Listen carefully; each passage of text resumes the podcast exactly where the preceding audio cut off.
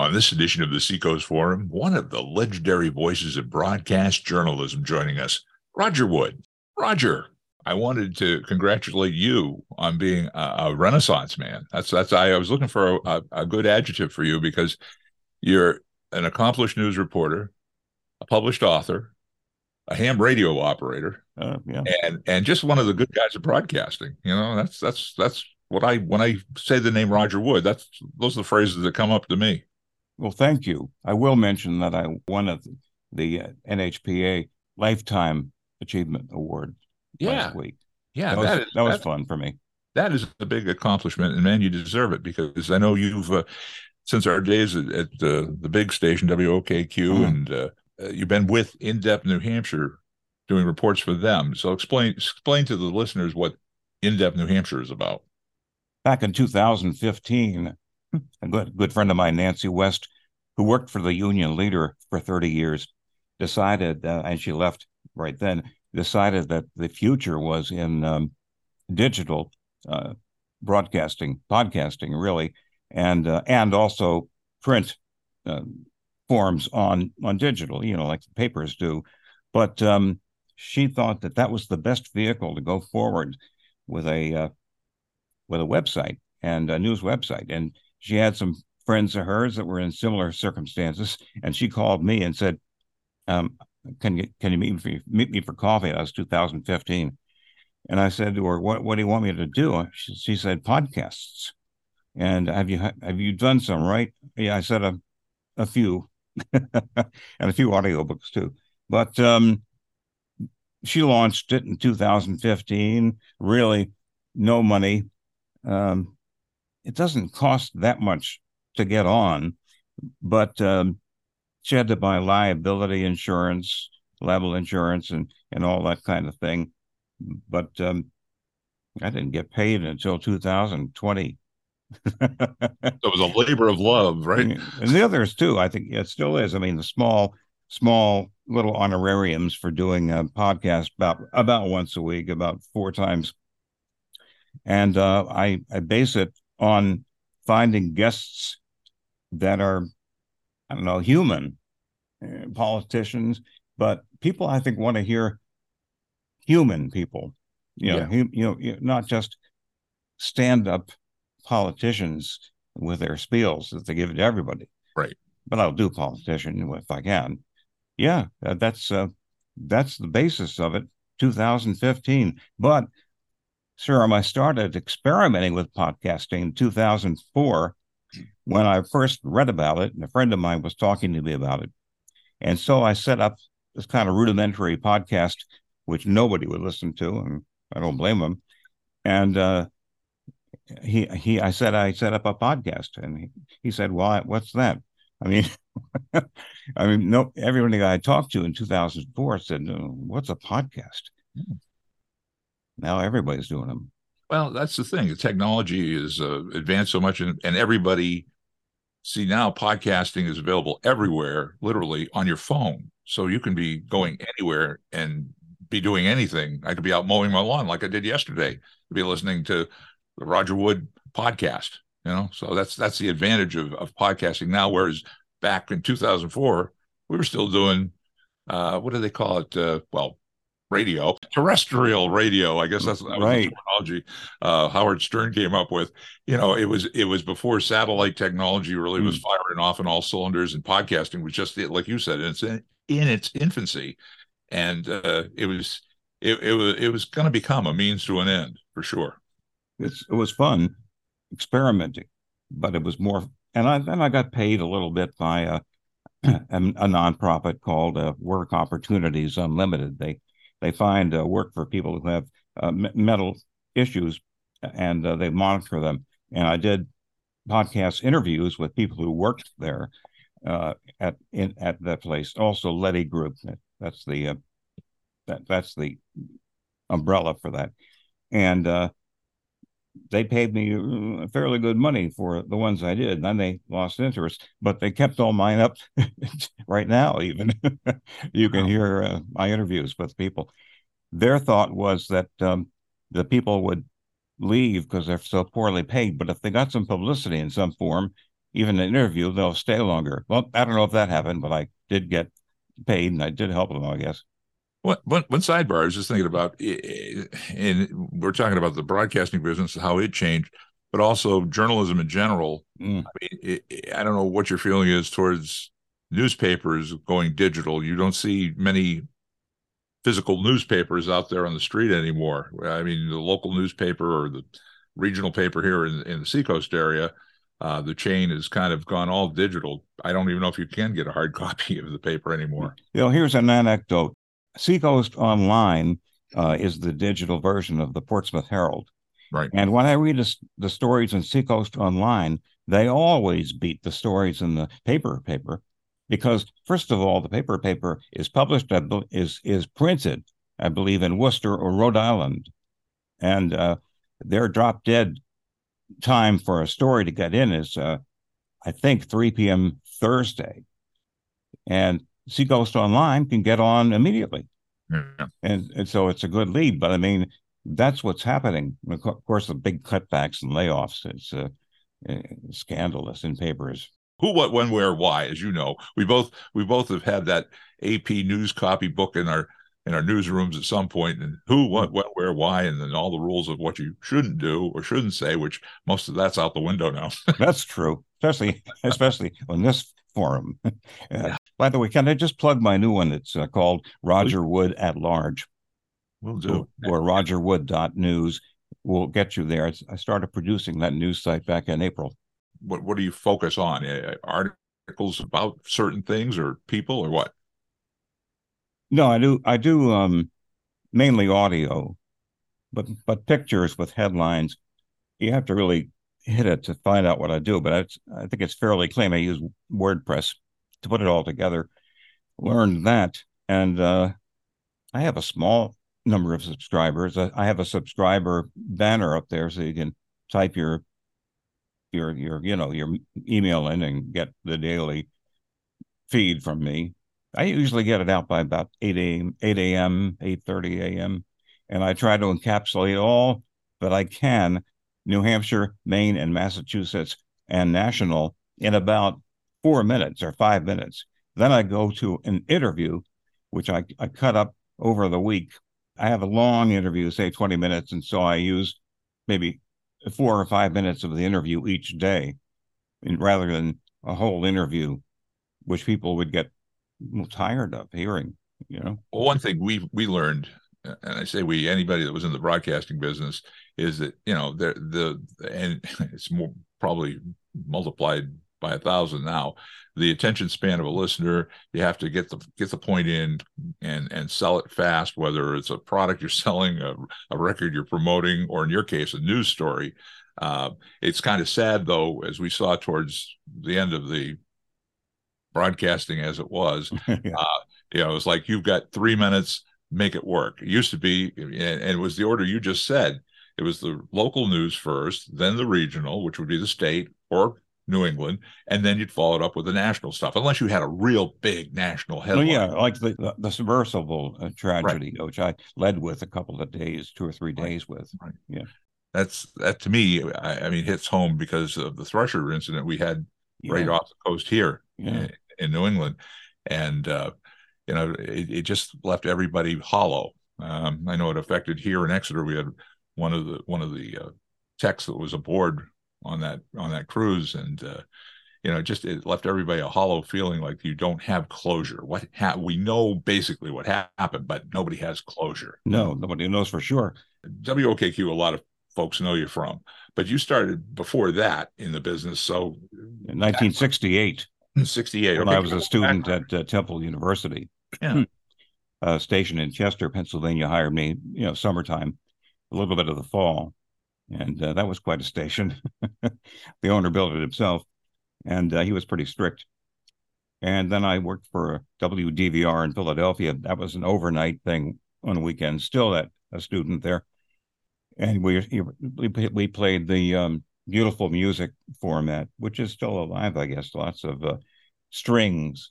Then in 1970, I got my first job up here at WHEB AM 750 there was an FM station there, but it wasn't really chugging along, and there was competition across the street from WBBX at the time. So I was the newsman, not knowing anything about news. I got a year in there, and then I said, I, am done with the news. So I went over to this WDNH, and uh, they paid me ninety dollars a week to uh, to do country music, which I knew nothing about. They paid so, you that much? yeah, yeah. I was rolling in dough, you know. and then I went to WBBX. Here we go, jump jumping around, journeyman, right? And uh, did a couple three years there, and then I said, "The hell with this," and I got a job at uh, New Hampshire Public TV as an engineer. Well, an operating engineer. They taught me how to run everything, pretty much. And I stayed there more more or less three years in that job. And then I said, well, the hell with this. I want to go back to radio. And that's when J.J. Jeffrey, uh, who owned half the station, uh, brought me in. He said, I'll give you my raise as, as your pay. It was pretty small, but I stayed 19 years there doing the news for different people. Wow those were golden years at, at, at, under the uh, Fuller Jeffrey banner at, yeah. WOKQ. I mean, we we both have that in common. The WDNH. Um, I must have been. I, I, I was way back when Maggie Tornrose ran the place, and mm. a mm-hmm. guy named Don White was the fellow who hired me. He was the news guy slash I think morning man at the time mm-hmm, or mm-hmm. midday guy, and uh, I got uh, thrown into the booth and they said, "Okay, do the do the one o'clock news." And they gave me a bunch of copy, and that was it, a live on air audition. Yeah. And as it turned out, I came out of the booth, you know, doing flop sweat, thinking like, "I'm dead. This is it." And and uh, he says, uh, "Okay, show up tomorrow. You got the job."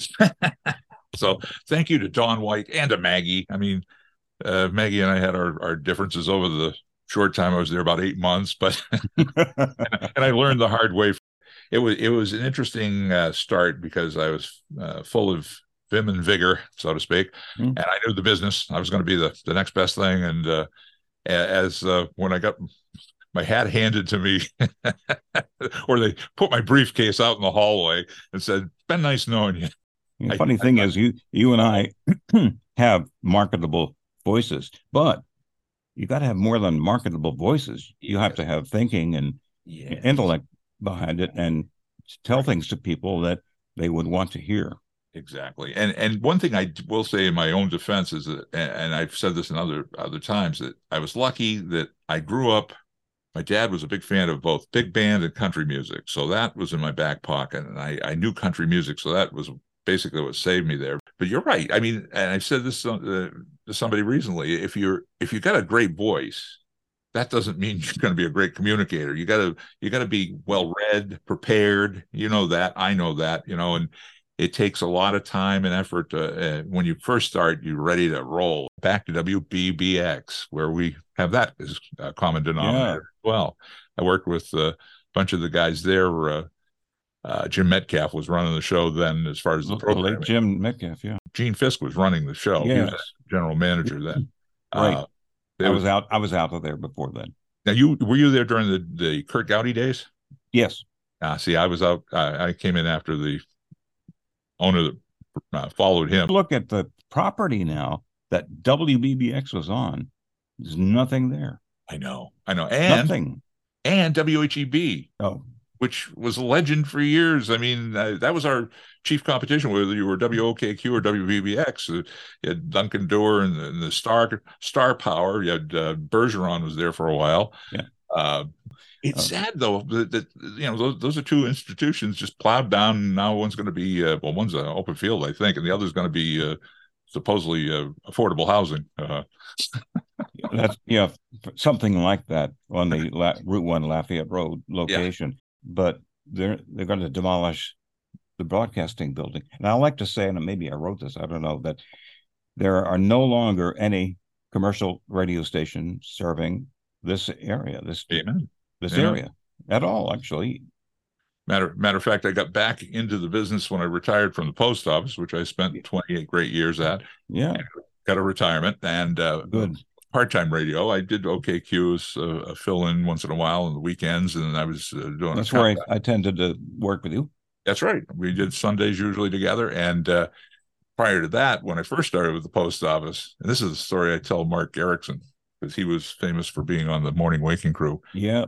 Uh, and uh, it was funny because uh, you were doing the news 5.30 and i preceded you. I was the overnight guy. Mm. and about 20 minutes after five i'd hear the door open and mike martell would come in and he'd usually boogie into the studio with me. And i always made it a point at 20 after that was my final commercial break before we introduced you I'd uh, I'd come up with some what we call a bumper story, one of those lighter lighter than Hmm. you know, air stories that don't offend anybody, and knowing I had to get something that Mike would react to, and and he never failed me. That guy never Oh, failed me. He was gold. That guy was, and, He and I just saw a picture recently of the of you and uh, Danny Lunny, another member of the morning waking crew. Um, eh, you know, we like to consider it the golden age of our career, really, because Yeah. It was work that was easy. And you know what that's, they say uh, if you love what you're doing, you never work a day in your life. not work right, Well, and, and you had wasn't. you had you had some real good guys working there. I mean, oh, uh, man. uh, you know, prior to, uh, I mean, Tom T. Healy. I mean, he was a crazy man. He was one of the original crazy guys in the morning. I mean, yes, no he was. Yes. and you know, no filters. I mean, before Howard Stern, and uh, how how that didn't get blipped. I don't, I don't know. He got blipped eventually, unfortunately, Unfortunately, out, yeah. out of there. But, yeah, uh, but but I mean, at the time, I mean, that was that was gold radio too. I mean, it, it was it was a fun place to work, and and uh, everybody kind of knew their place and and their, their function. And it, the sad thing was, I, I uh, tag out the story. Mike and I had a good rapport, and we knew that uh, Tony, Tony last- Young. he was leaving, and Yes, he's a, he's a lawyer. he was going to law school, so there was going to be an opening in the morning waking crew. So Mike said to me, "What about it?" And I said, "Eh, "I just got the job at the post office. I had just been hired at the post office." And you know, I said, "I don't know, Mike," but they took me out to lunch. He and Marty Lassard, who was general manager, and we talked about it. And basically, I said, "Marty, you know what? I'd love to, but I can't because you know, I know radio. He knows radio. You know radio." It just it, there's no guarantees and i had to get at that point i had two kids and i had to make sure i could come down in some odd years and, and have a retirement too so uh I passed on it. and so, Danny Lunny, you owe me. Yeah. it was a good idea, though.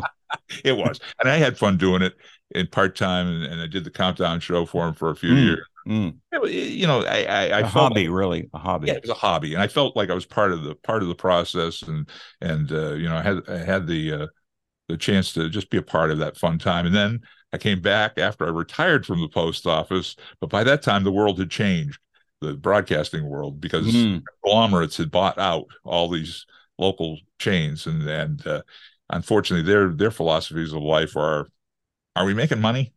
Yeah, you know, nah, nah, not enough. They're in, they're in debt too. A lot of them deep in debt because they paid so much for these local stations. I got paid twelve bucks an hour during my last part time. Uh, you were working getting two you. more than me. You were getting two more than me. I was trying for twelve. People think that we make a lot of money in that I business. know, I know. And and the thing was, I said to somebody recently, I said, if you wanted T-shirts or concert tickets, that's they can provide or records. You know, uh, vinyl records in those days when we caveman days when we were in it. Uh, now it's all digital downloads. So, Uh, yeah. right. I mean, those were fun days, and those and those are guys that uh, we've said uh, before we started our, our talk today that I'd love to get some of those old time radio guys that are on. Uh, they're still with us. Uh, I know Ray Fournier was one of the first guys I ever dealt with in the business. Uh, he used to let us sneak into WBBX at night when we were in broadcasting school, and while he was tweaking the transmitter, he'd let us play disc jockey without going on the air. You know, we could play the spots and we could play the music, we can't say anything on the air. And then, so we we a lot of us had fun doing that. And uh, I wanted to ask you about you became a published author using some of that material and and coming up with a character and, and tell tell the folks about that. a little complicated, but I didn't write a I didn't want to write a book that had all eyes in it. I did this, I did that, I did that. So I invented a character. Uh, Derek Lawson is his name, but it's me, and I explained that in the in the prelude. Derek goes through all these machinations from college, where he had a raucous time with the women, you know, to the third book, first book, Lawson Found, still on Amazon. Got to look for it. The second one was Lost on Roads, and the third one was Lawson something or other. The th- but the third one, I was just working my regular thing and being being nice. I think for the most part enjoyable reads. I'll tell you what, you know, I, I, was just watching CBS News this morning and all they were talking about was summer beach reads. That would be a perfect read on the beach for me. You know, I mean, yeah. I'm not a, I'm, not the type of guy that goes to the beach to read. Don't don't get me wrong, but I'm just summer read, just something I I go out my summer shed and sit there and it, it, it was entertaining. I've read two out of the three. Oh, yeah. Uh, and and I also like Audible books, so I mean mm. that, that's another thing. So that you know, if if it's a book that has a, a, a narrator that knows his or her stuff, I'm with them. You know, some yeah, yeah, me too. You know, if they yeah. get too dramatic or or too goofy, I'm out of it. But mm, I, am pretty picky on what I what I read or listen to uh, when it comes to that. But yeah, good good reads. So I I, I, I listened to the uh, audio book narrated about her by Carly Simon. Yeah, Carly Simon read out her book. Yeah, I, I, I, caught that one. Yeah, I, I enjoy. I'm a I'm an autobiography or biography guy. I really do. I I I, I, me too. Yeah, I'm not a fiction, fiction guy really. No, no. I want no, the, I mean, the uh, truth.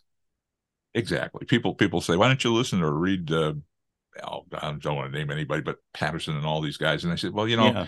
if they if they chunk out a book every week, like Stephen King or Patterson or a few of these other authors, I don't know what the what the quality is. I mean, I I when I was in school loved Michener. And that was almost like reading the encyclopedia about whatever the state or topic it was. Um, but there again, that would not be something I want to listen to on Audible because I'd be like, oh, when my head would explode after a while. So you, you got a couple of good local authors in your way.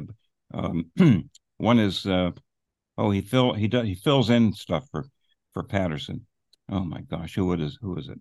And then there's Laura um, Oh, the history writer. Yeah. Yeah. Bye bye.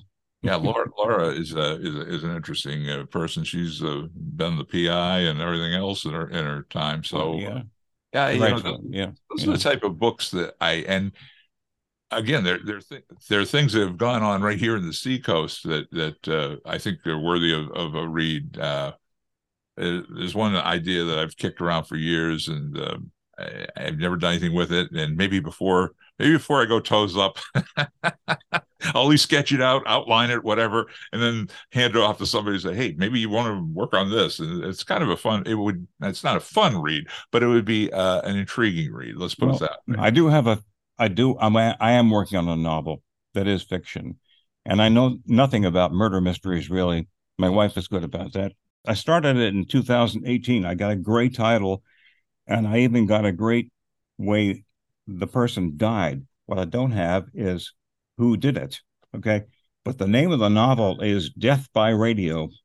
Ooh, I like that. I like that. and you that. can't figure it out from that title, but I, I can't figure out how to end it.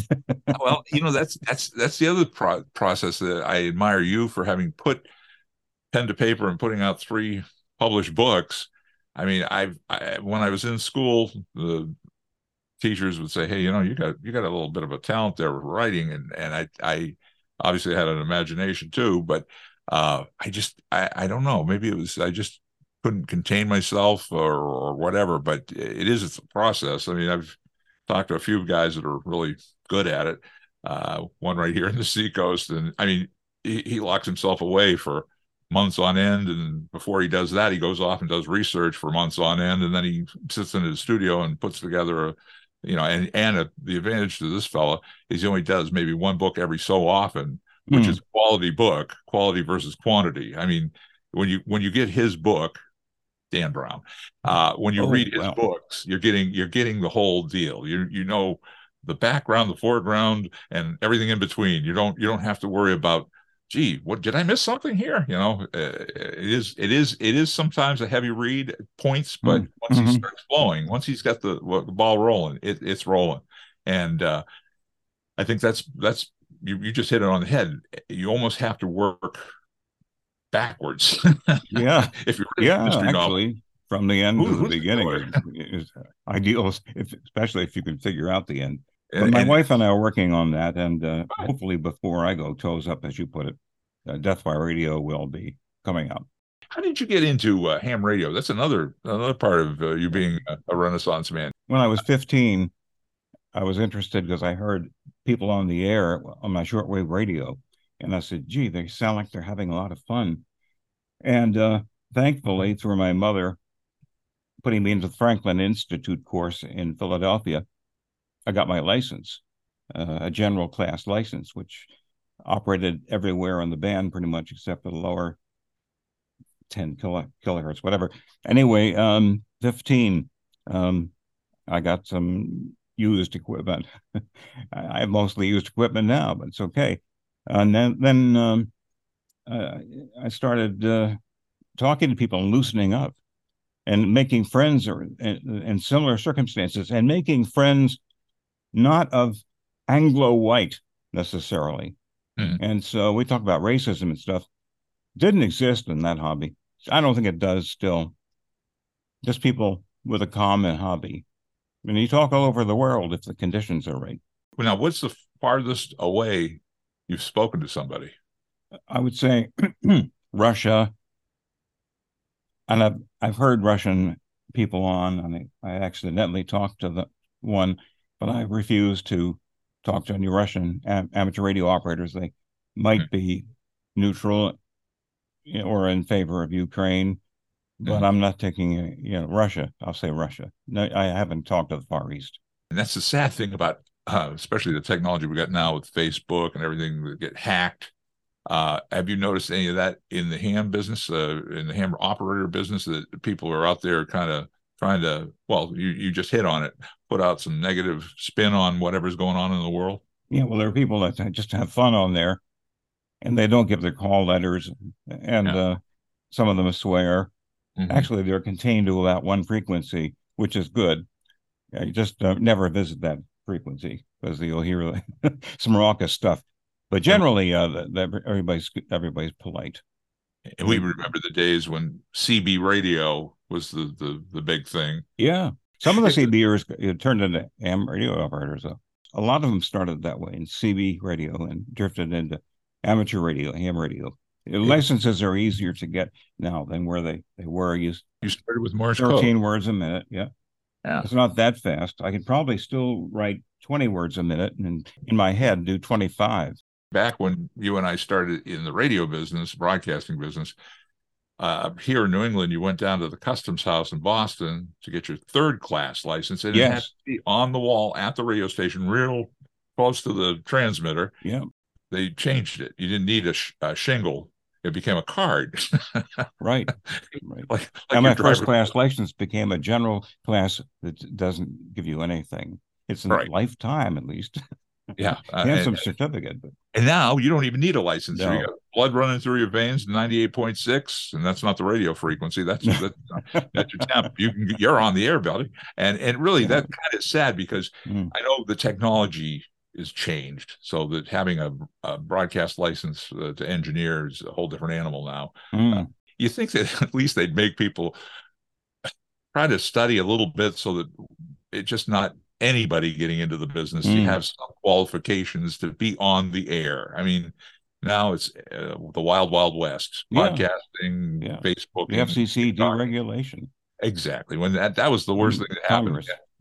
You and I, when we started in the business, that we had to not only watch what we said, but we had you know people kind of looking over our shoulders to make sure that every commercial played the way it was supposed to. Logged in, yeah. Logged in, yeah. The transmitter was firing off where it should be. I mean, I worked check, for one check the meters every hour. They, they never oh, change. Yeah, yeah. But I was an engineer and broadcaster at BBX, and I always say I knew enough to be dangerous, but we had an old transmitter.